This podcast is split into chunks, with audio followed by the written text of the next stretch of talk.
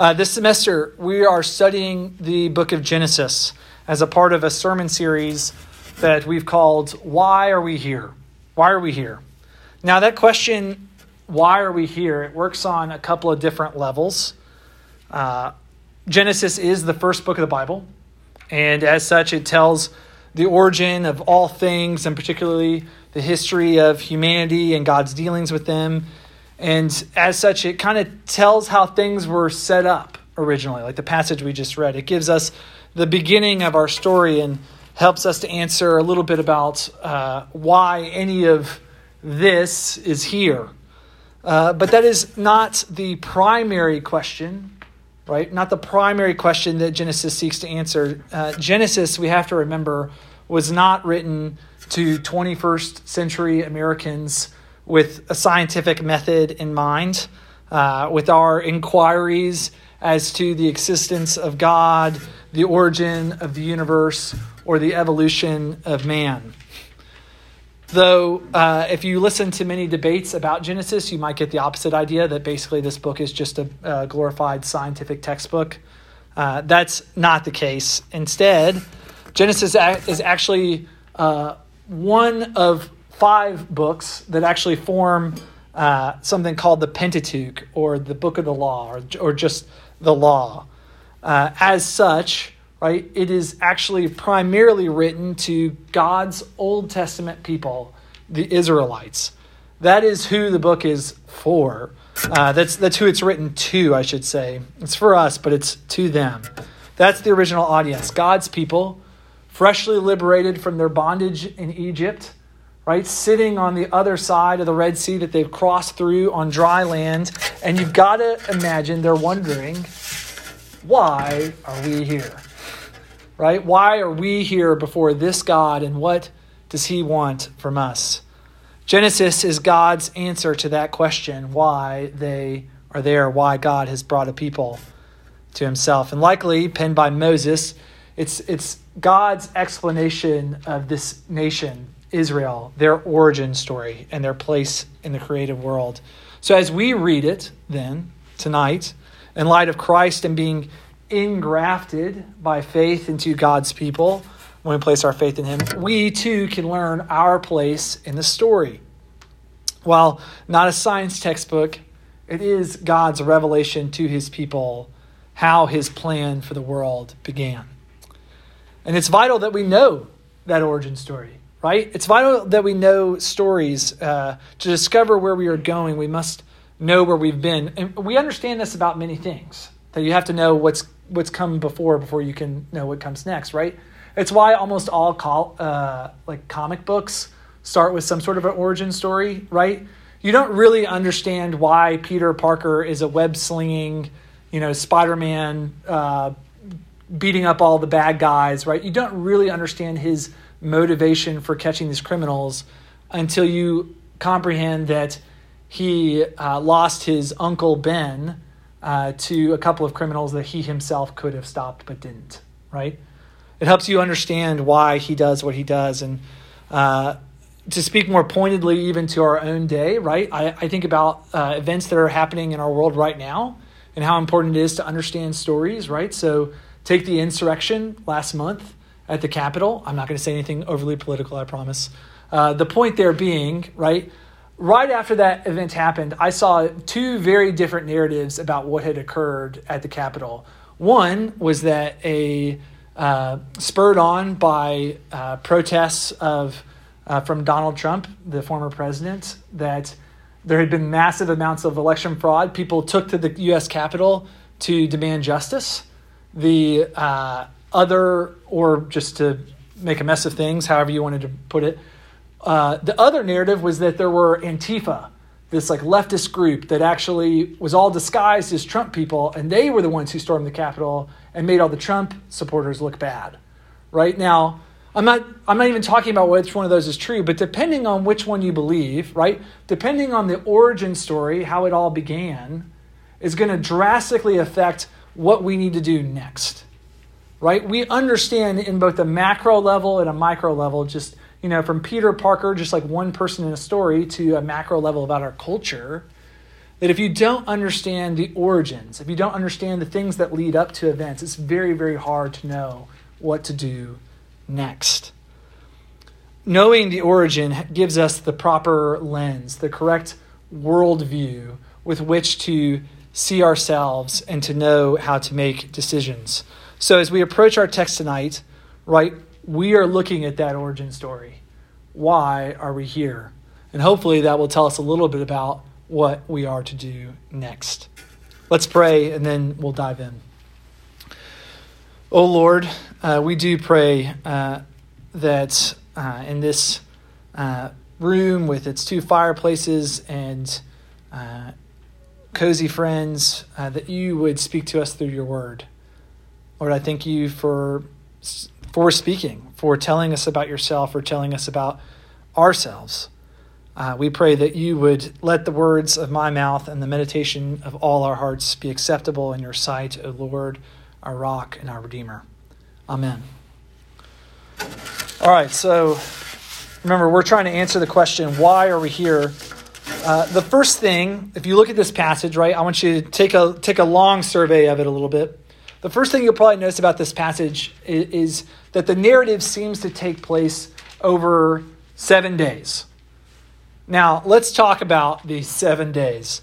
Uh, did God really create everything in six calendar days? And did he rest on the seventh? And I know you're also wondering, what about the dinosaurs? Right? Where were they? Where was, where was the day where God made the dinosaurs and how did that all work out? Uh, well, before we answer any of those things, I, before we take those, uh, the questions we might ask of this text, I want us to first hear what this text has to say to us, right? Let's take this narrative as a whole for a second. In verses 1 and 2, we get some background information. If you look there, we get some background information leading up to the creation narrative itself. We're told uh, of the principal creation event, the first one, that in the beginning, God created the heavens and the earth. There was, at one time, nothing besides God. Then God created the universe, heavens and earth. And in verse 2, we are told that these heavens and this earth are without form and void. So we actually are not surprised. It's unsurprising to notice a, a poetic pattern in the arrangement of the next six days.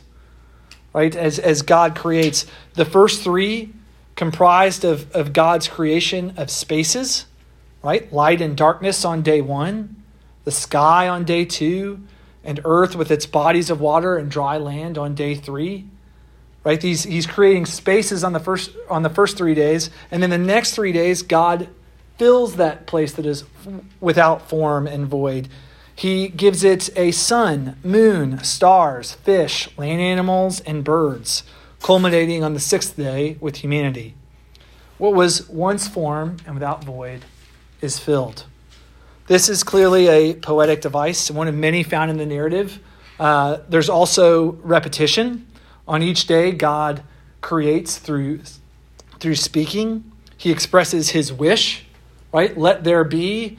And as a result, we have a repeated, repeated, uh, repeated refrain of, and it was so.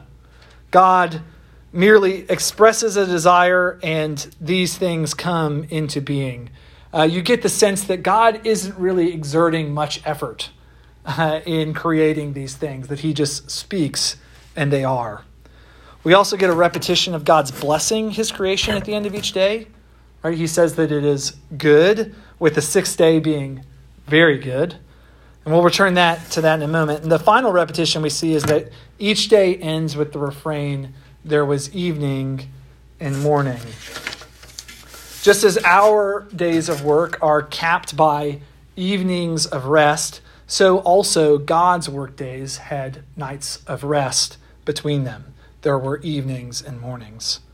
The combination of all these things can lead us to draw uh, at least one conclusion. The, the account itself is poetic in nature.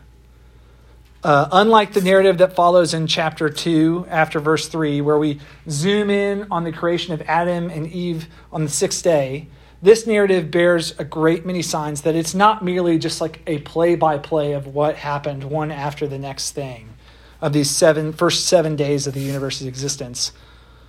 But here's the question, right? If I just said it was poetic, right? When we talk about poetry, usually in 21st century America, we mean things that didn't happen, right? Like that it's it's uh, like figurative or something like that. Uh, does and the question we might ask is, does that mean it's not true? This high exalted language, not even using the the uh, sun or moon, calling them greater and lesser lights, like is does that mean that this is all meant to be taken as like a big metaphor? Uh, it's not really true. Well, I would I would argue no. Uh, just because something is poetic does not make it untrue, right? In Exodus, we know this uh, elsewhere in the Bible too, right? In Exodus 14, we're told that the Israelites, in their departure from Egypt, Pharaoh pursued them through the Red Sea and caused uh, after the Israelites had, had walked through on dry land, caused the Red Sea to actually collapse in on Pharaoh and his army. And uh, the next chapter, in Exodus 15, Moses, recounting the same event poetically through a song, describes the scene in, as one in which the Egyptians were shattered by God's right hand. Now, which was it? Was it that they were crossing through the Red Sea on dry land, or that God shattered them with his right hand? Both. The answer is both, right? He, both are true accounts of the same thing, right? But they have different ways of explaining it. Uh, just because something is poetry doesn't mean that it's not historically true. But poetry does require the reader to ask, why are these events being told the way that they're being told? Right? For Moses at that point, right, when he, uh, in Genesis, when he's uh, describing, or sorry, in Exodus, when he's describing the first event, he's telling us how it happened in more of a historical narrative. And then the next moment, he's telling us why it happened, right? It wasn't just that the, ha- the waters happened to collapse in on the Egyptians, it's that God secured the Israelites' freedom, right? So we see that, uh, we see that um, there are reasons behind why someone might choose poetry, why someone might uh, elect to tell something through a poetic lens. And God Himself actually, we don't have to wonder why did why did Genesis get told this way? We can see it, uh, and it's actually, as a matter of fact, a part of the Ten Commandments in Exodus twenty eight through eleven. God says this: Remember the Sabbath day to keep it holy.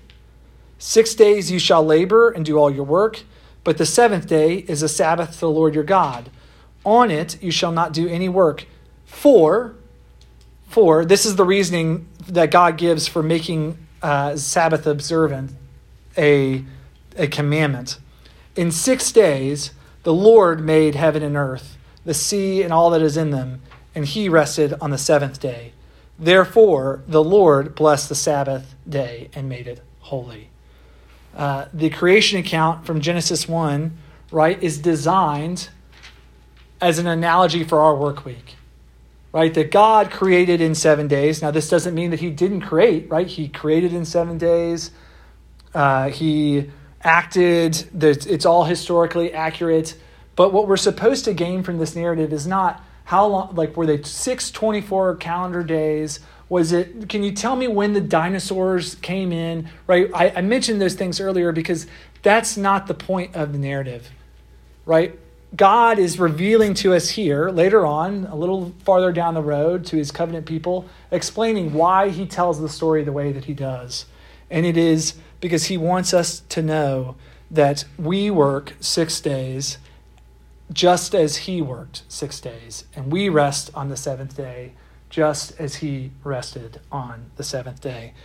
Right? And you, and you get this sense in the story too. Why is God resting? Why is God resting at all? He speaks and comes into being. Is he really that tired? And yet the narrative tells us that he is, right? That God, uh, on the seventh day, God finished his work that he had done. He rested on the seventh day because of all the work he had done. Uh, that he was, yeah, that, that he had to rest because of all the work that he had done, right? Now, you and I talking, we don't go, I mean, I've already said many more words probably than this passage actually says. And I'm not that exhausted. right? But God intentionally rests on the seventh day. He enters into a Sabbath rest. God worked in creation and is pictured as a worker who creates each day and rests each night. This is why we find on the sixth day uh, God's creation mandate to all of humanity as well, right? In verse 28. Look with me at verse 28 for a second. And God blessed them, and God said to them, Be fruitful and multiply, and fill the earth and subdue it, and have dominion over the fish of the sea, and over the birds of the heavens, and over every living thing that moves on the earth. God, on some level, right, has, has invited us to participate in his creative work. He's left his creation unfinished. Humans are placed in just one spot on earth in the Garden of Eden as co creators, and there's actually an expectation that they are going to go finish what God has started. Not, uh, they aren't going to create in the same way as God, right? They're not going to take things from nothing and make them into something. They're going to work with the materials God has given them, but they are to work as God has worked. So while this passage really says nothing about dinosaurs or uh, how long it took, I would say how long it took to make the earth, there are people who disagree, for the record. And if you want to talk about that, if you're like, it was six calendar days and it has to be that way, I'd love to talk to you about that. And if you're here and you're like, I've always heard it was six calendar days, that's weird, and I, you know, I've always stumbled over this. Uh, we can talk about that too. I invite, I invite discussion. But what I would say, principally, this passage uh, is actually talking more about uh, God and His purposes for us uh, why we are here than it's talking about our scientific queries. So, why are we here? Well, the first answer we could give is that we're here to work and rest. Right? What God is telling us in this passage is that uh, as He created things, He wants us to work the same way. We are here to work and to rest. And this means that you, as you work your job, many of you guys work at least one job, some of you work two. Uh, right now you you might feel like your job doesn't matter that all you do is make potbelly sandwiches or i don't know uh, you mop the floors at the, the Zelazo center. And nobody's even in there so there's no even point to it right? I don't i don't know what your what your job is but what i say what, what i would say is that this dignifies your work right? That god has actually tasked his people tasked human beings with loving and displaying his goodness and his makership to the world. And that we shouldn't take that lightly, that we get to participate in that work. And in a larger way, in college, you're actually, at least, even if you don't have a job right now, you are working towards being God's provision to his world. That as we pray, uh, give us this day our daily bread, God can answer that prayer through your making of a potbelly sandwich right? Uh, that you will answer that prayer in making things, bridges, designing things, uh, whatever it is you're studying here. And some of you guys are going to be like, well, I'm not really making anything or doing anything with the elements. And God said that we're supposed to like subdue the earth. So I don't know if I'm doing that. Well, I would, I would say this too. You'll notice that God says to fill the earth, right? That humanity should spread across the earth. If you're somebody who's here and you're more in the humanities, uh, you're more in the arts, Right? You make you make things like music or I don't know painting or something. I would I would say this uh, as the God's people or as people were expected to move across the earth to fill the earth. What they were going to encounter is different climates, right? Different uh, raw materials, uh, different ways of living that would influence their day to day lives.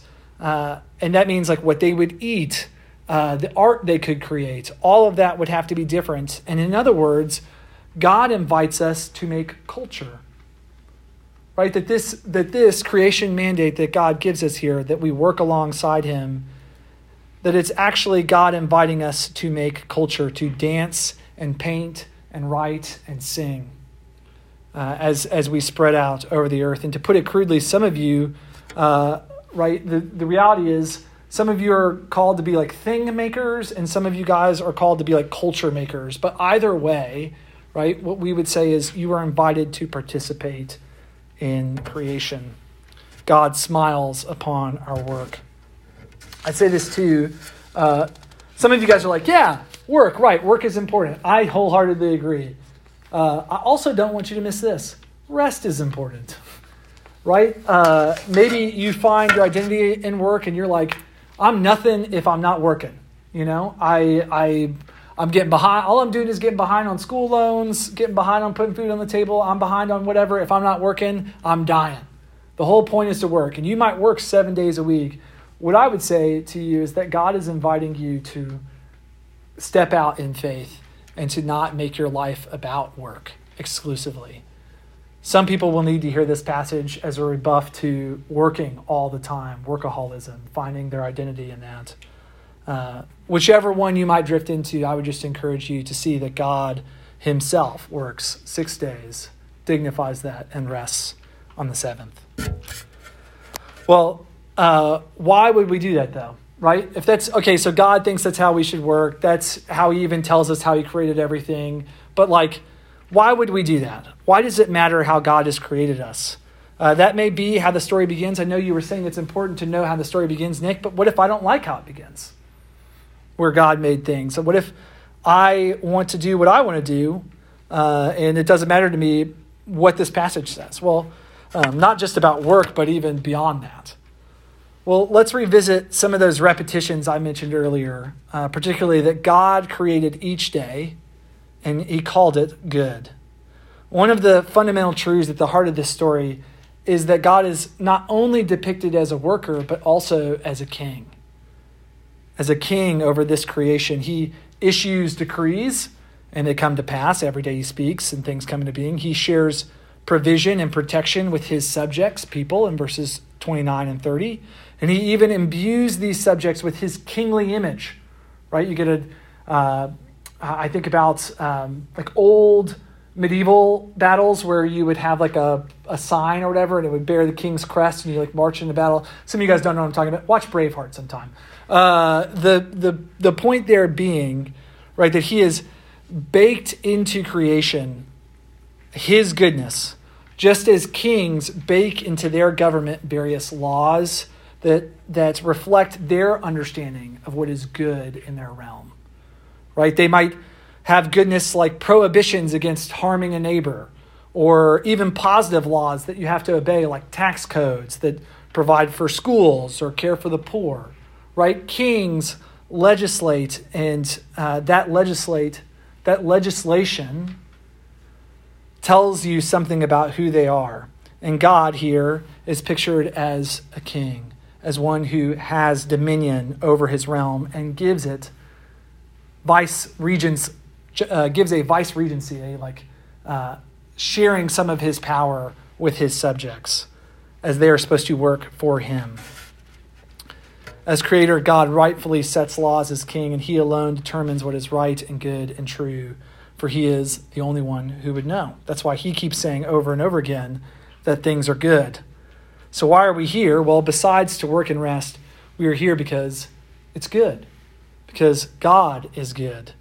Uh, that's our second answer, uh, because God is good. Does this make God, uh, right, this exclusive, this idea that God is a king? We don't really like kings in America. We rebelled against one, so we have kind of a chip on our shoulder against such things. Is God a, a bully or demanding? uh, to keep us from doing what we want to do, right? That we have to do what He desires, that He decides what is good. Well, that would depend on whether God's character itself is true and good, right? If it's baked into the world we live in, if He really has made everything good, then we should see uh, that as we act out in the world the way that God has rightfully ordered it, the way He says we ought to live then we should see that good follows those things. Uh, that it brings life to us, not death. And that God is not bullying you for telling you no to certain things, but instead is actually inviting you into life. Right? When I, uh, when I was a kid, I went to our local pool. I, uh, like, not the pool pool, but like the swim pool. Uh, I went to our local pool. It was, uh, I don't know if you guys have seen the Sandlot, but it was very similar to that. And essentially, uh, I could walk there every day and I'd meet all my buddies there. And I was told to stay in the shallow end because I couldn't swim very well yet. I was very young. And, uh, but there was this thing at the pool, there was this big slide, like a really huge slide. And it was right next to the shallow end. It was not like, I kept, I, in my opinion, it, it, as a young kid, I was like, it's basically the shallow end. In fact, as you got onto the slide from the shallow end, right? You had to you actually got out of the shallow end and it was like the slides ladder was like right there. It just had to empty out into the deeper end. Uh, and I was told to stay away from this ladder, to stay away from, uh, and some of you guys are ahead of me in this story, and that's okay. Uh, but I decided that I did not think that that was a good rule. And I slid down this slide when I was about five or six, and uh, I could not swim. And so I actually began to drown. Uh, a uh, person who was there, uh, they didn't have lifeguards on duty at this local pool. You can imagine that did not stay for very long. Somebody tossed me a life jacket. Now, when they tossed me that life jacket, I could have, I could have complained. I'm sitting here drowning, and now you expect me to hold on to a life raft, like a life jacket? Man, I've got to put on a thing while I'm drowning? Like, don't you care about me? Right? But that wouldn't make any sense because the life jacket is the thing that's going to buoy me. Right now, I could think of the life jacket as being weight, weighty or burdensome, but the truth is, it's going to bring me life to complain about God's law, right? To complain about his kingship, the way that he has baked his goodness into all of creation so that it reflects him. To complain about that is like complaining, it's like me when I was five complaining that I didn't want the life jacket because now I got to put it on and it's only going to make me sink, right? Uh, I'm going to put on more clothes. That doesn't make any sense, right? Well, it does if it brings us life, if we are bound by something good. This is why Jesus can say in Matthew 11, 28 through 30, he, he says of himself, Come to me, all who labor and are heavy laden, and I will give you rest. Take my yoke upon you and learn from me. For I am gentle and lowly in heart, and you will find rest for your souls. My yoke is easy, and my burden is light. A yoke is meant to be placed on beasts of burden, like an ox to plow a field. How could adding a yoke make someone feel better who is heavy laden? Well, the reality is that the the burden that Jesus is talking about when you come to him is a non-burden. His yoke is a non-yoke, to quote Dane Ortlund. To, to love him and obey him is to become fully human, to have a burden of sin lifted. When you, uh, what this means is that we come alive when we see that God has made this creation good and that we live within its goodness. When we choose to tell the truth, even when it might make us look bad or might strain a relationship, we dignify the agency of our neighbor. Uh, when you deny yourself a random hookup or sex with your significant other uh, that you are not married to, you avoid making a promise with your body that you actually don't intend to keep. Uh, when you choose not to cheat on an assignment in school and, and uh, actually learn the material, or you accept a bad grade, uh, the consequences. Uh, the goodness is that you do not jeopardize your future or cheat your classmates out of their accomplishments. You love your neighbor. God, the Creator King, has made this world good, and we function best when we recognize His rule. Finally, I'd be amiss if I didn't make one final note about this passage and why we are here. Uh, look with me lastly at verses 26 and 27. It says that God has made man in his likeness and in his image. Human beings are actually the only uh, created things that receive this honor. Uh, the creation account slows down here. Day six is the longest part of the whole story, gets more verses than any other day. And humanity, as such, is God's kind of crowning creation. It's slows down and it gets to this peak where God is even reflecting on what has happened that he has made man in his image after his likeness, male and female. He has created them after his likeness. And uh, that means that we are made to reflect God's character, right? His righteousness, his knowledge, his holiness. And this is at least partly why one of the Ten Commandments, right, that we are supposed to be image, images of God, is not to make graven images of God right? Why would you make a graven image for a God who's already put his image on earth in his people? We were made to bear the image of him, to remind one another of his goodness, not any sort of uh, wood or clay or picture. And this is summed up uh, this reality that we are supposed to bear God's image, that we have his knowledge, righteousness, and holiness baked into us is that it's summed up in the theological term like common grace, right? Human beings still bear these traits today, like knowledge, righteousness, holiness, even if they don't have a relationship with God. Christians and non Christians alike can have beautiful marriages, right? They can make good friends, uh, they can be good parents. Uh, people are not just bad all the time. God, there's still something about us that bears God's image. Uh, this is why the devaluing of other people is always such a grave sin, uh, particularly sins like racism that look upon God's image and depreciate it. Uh, but uh, that brings us to an obvious point. We don't always reflect God's character perfectly anymore, do we? What happened? Right? God said we were really good. Everything was good here. It was good. It was good. It was good. What happened in between? Well, we'll talk about the specifics in the coming weeks. You'll have to come back next week to find out. Uh, but it's enough to say this uh, that, that this image, while still present, it's fractured. It's been broken like a mirror. Do you feel that fracturing? Do you feel the ways that you are drowning in a search for life, in a search for your own happiness? Refusing, maybe, the lifeline that is Christ, right? We're thinking uh, it would just add to your problems to take on God, that you wouldn't get the things you wanted or you needed to give up control to Him. Have you placed your faith in Christ and in His work? Right? Have you recognized that Jesus came as the true image of the invisible God to restore our brokenness, to heal you from your sin, and to give you, to bring you new life? Let us believe that more deeply, all of us. As our Creator has made us to work, rest, and display His goodness to the world as His image. Let's pray.